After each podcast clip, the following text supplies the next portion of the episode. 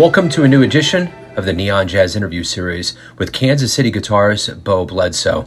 We talked with him during early May 2020 about this strange new COVID 19 world of no live music. He performs and records classical music, jazz, and folkloric music from around the world as he seeks to integrate different musical cultures with diverse audiences. And he's toured extensively throughout Europe, Russia, South America, and North America. He's got a great story. Get to know him. Well, hey, thanks for taking a minute out and uh, to talk with the show. Uh, and I guess first and foremost, how you holding up? Oh, I'm doing well. Uh, you know, like all musicians, I'm kind of stuck at home, but I'm taking advantage of the opportunity to um, teach my kids music. So I've, I've got a young bass player who's about 10 years old. He's doing real well. So uh, we've been playing a lot of music together. Oh, that's wonderful, man. First and foremost, I want to ask you, along with you know what you're doing with your son, are you doing anything else as far as projects or any anything that you're doing during this quarantine time? Uh, I've got something coming up in June. We were going to do it on May 16th, but we thought it would probably be too soon. There's um, a chef that lives in my neighborhood and has a, a really large home and garden. We were going to do a um, a concert outdoors and do sort of distanced picnic blankets that were preset with food and uh, have that be a ticketed event. It looks like we're going to do that in June. And I've been doing a lot of studio work. I'm working with a gal who does a lot of sync library things for Universal Music. Been recording her parts. You know, just kind of switching over to things I can do at home. Uh, then I've got a, an online thing with a, a wonderful violinist from uh, Hungary named Christian Fatu in June that we're putting together that will be a live stream concert. Let's go back to the beginnings of your life. You grew up in Little Rock, Arkansas. Um, mm-hmm. Talk to me how you started out music and how jazz became what you really ultimately got interested in. You know, to be, be quite honest, I really don't see myself as a jazz musician, but I work with a lot of jazz musicians, you know, and I play at a lot of jazz venues. Gosh, I've always been more of a classical chamber musician with sort of a, a bent towards folkloric music. I live in Kansas City, so most of the musicians are jazz guys, and um, I love playing with them.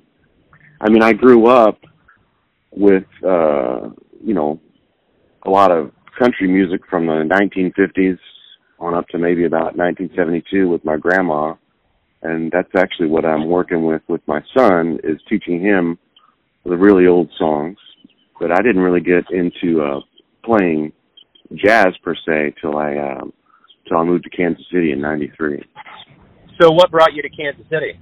Well, you know, I was looking for grad school back in '92, and was looking at cities like Austin and you know New York and different different cities around the U.S. And I came here I had a friend that was at the Art Institute at Kansas City, and I went to the Mutual Musicians Foundation one evening, and just couldn't believe that there was a venue where you could play all night till sunup. And then uh, I went to the Nelson Atkins Museum and just saw that there was a lot of work. And when I moved here, I never had to have a job. You know, I I was able to work as a musician immediately, and have continued until now, you know, throughout, throughout those years here in Kansas City. But yeah, I was just really drawn to the town. It, it seemed like a, a perfect balance of, you know, someone like me, you know, I have a home and a mortgage and a family, but I'm a musician, you know, I can participate in the in the real estate and and and not just be destitute all the time. The cost of living is low enough that there's plenty of work and there's plenty of challenges artistically. What was the first live show you ever saw that made you think you'd want to become a musician? Well, in my family, it wasn't.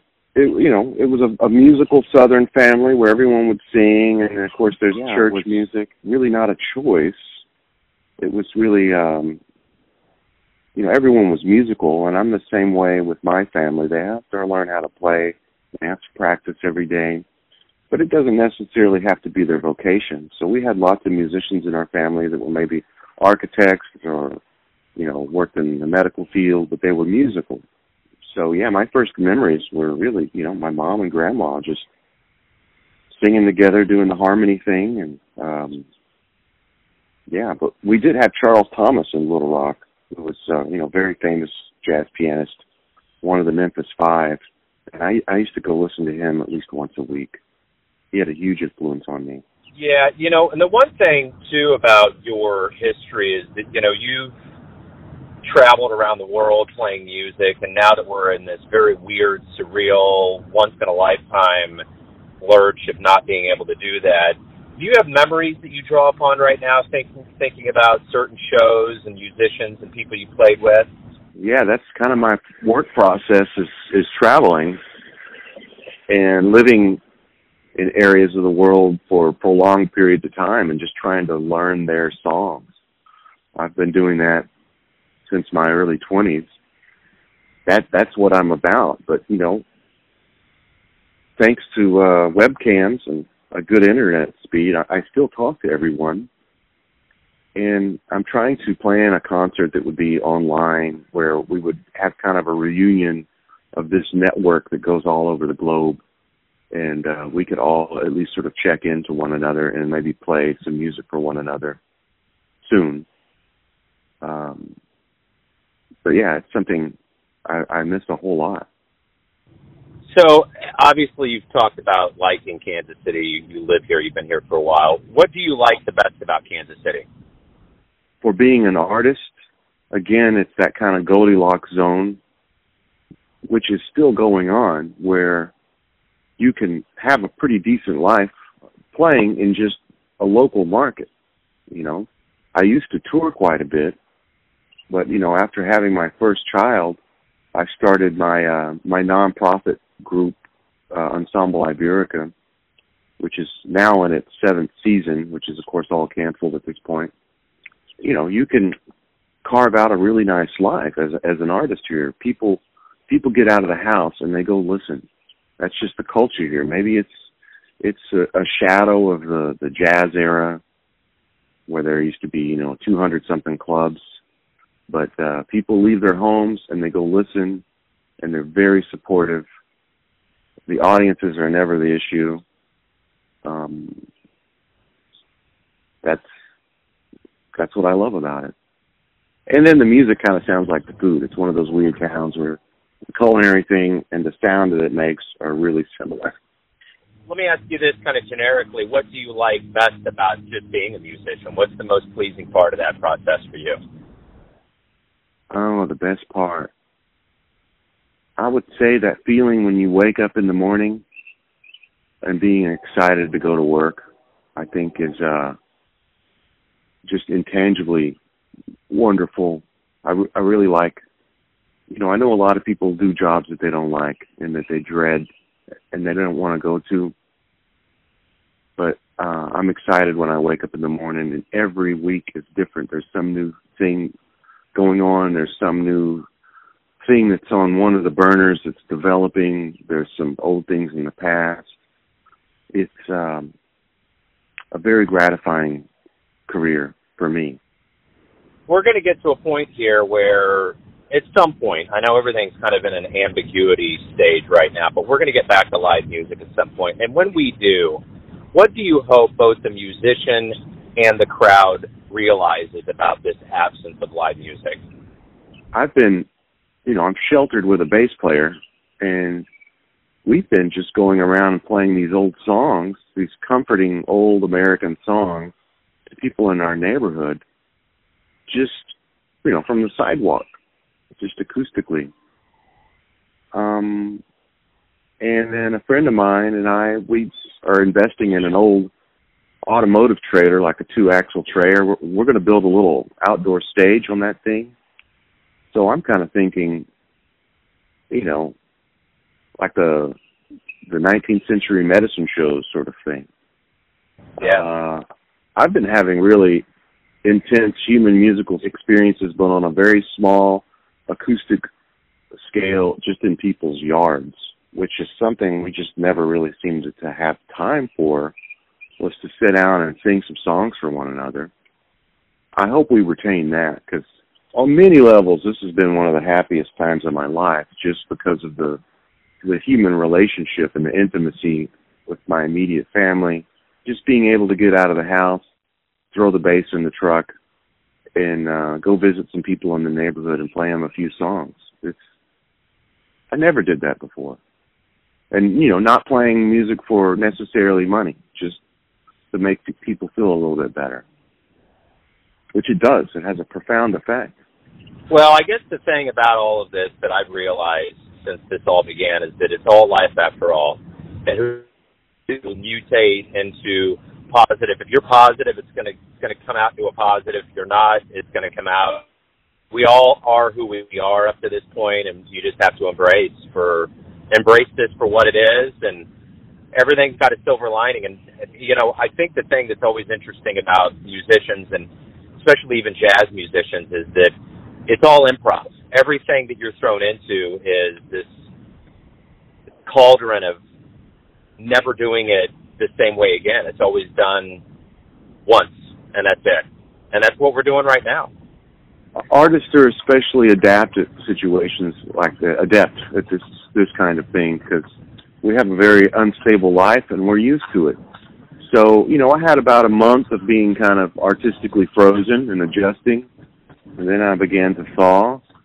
But uh you're absolutely right. There there is you know, my my wife has a, a a normal job and her whole company is just desperately trying to claw back to the past and it's kind of sad to watch because it's not happening Yeah. and uh no one there no one there seems to be able to accept that and it's it's it's, it's sad to watch I've had a lot of conversations about, you know, getting back to where we were or whatever. March 13th is gone. March 12th, March 11th, that yeah and, and we could we could term this new thing BC can become before Corona because at the end of the day, that era is gone, and whatever we did and what however we lived our lives is going to be permanently altered. And you know, and in a lot of ways too, our lives are like that. I mean, when you become an adult, of course, you know, when you get married or you have a child or you go through the loss of a parent or a family member, your life is permanently altered and these things that are happening right now is almost like a global, you know, mourning slash revival, so to speak. And you got to take it for what it's worth, man, um, because at the end of the day, you're the only one that has to answer yourself. But I think what's refreshing from what I'm hearing from you is, and I've heard this from other musicians, especially locally here in Kansas City, the applause and the appreciation on a very small crowd level is so much more satiating and could be the most pleasing experience that's happened in years and years and years for people. Yeah it's it's a novel uh experience for a lot of people to experience music in a small setting but that's you know millions of years of evolution. That's how humans do it. Uh music is best experienced like that. Um you know like a like a caveman experience around a fire or something. It's it's uh uh the best way to perform. So yeah that's kind of a new thing for a lot of people So my final question to you is this, kind of getting to the essence of who you are. Everyone has a perception of you, your family, your friends, your fans, colleagues, but you're living your life. Who do you think you are? oh that's heavy Yeah, I, I save it for the last. you know who I am is is uh even at the core a pretty malleable thing. Uh, you know, I'm I'm a very different person than I was five years ago. But um man, right right now I'm just honestly I'm all about this ten year old kid. like I'm really enjoying being a father.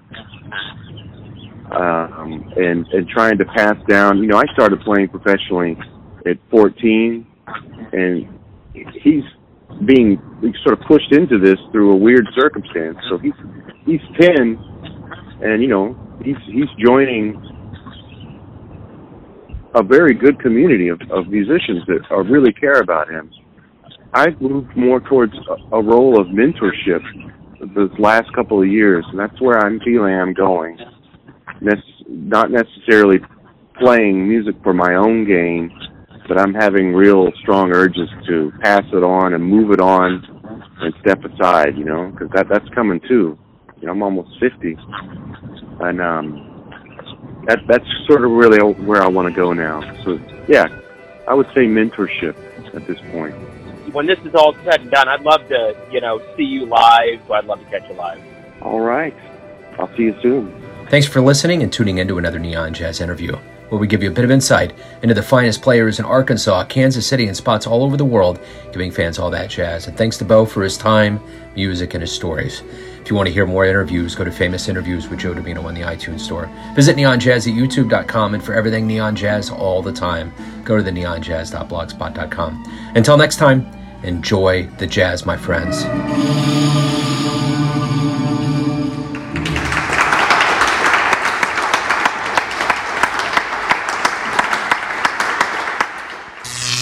Neon Jazz.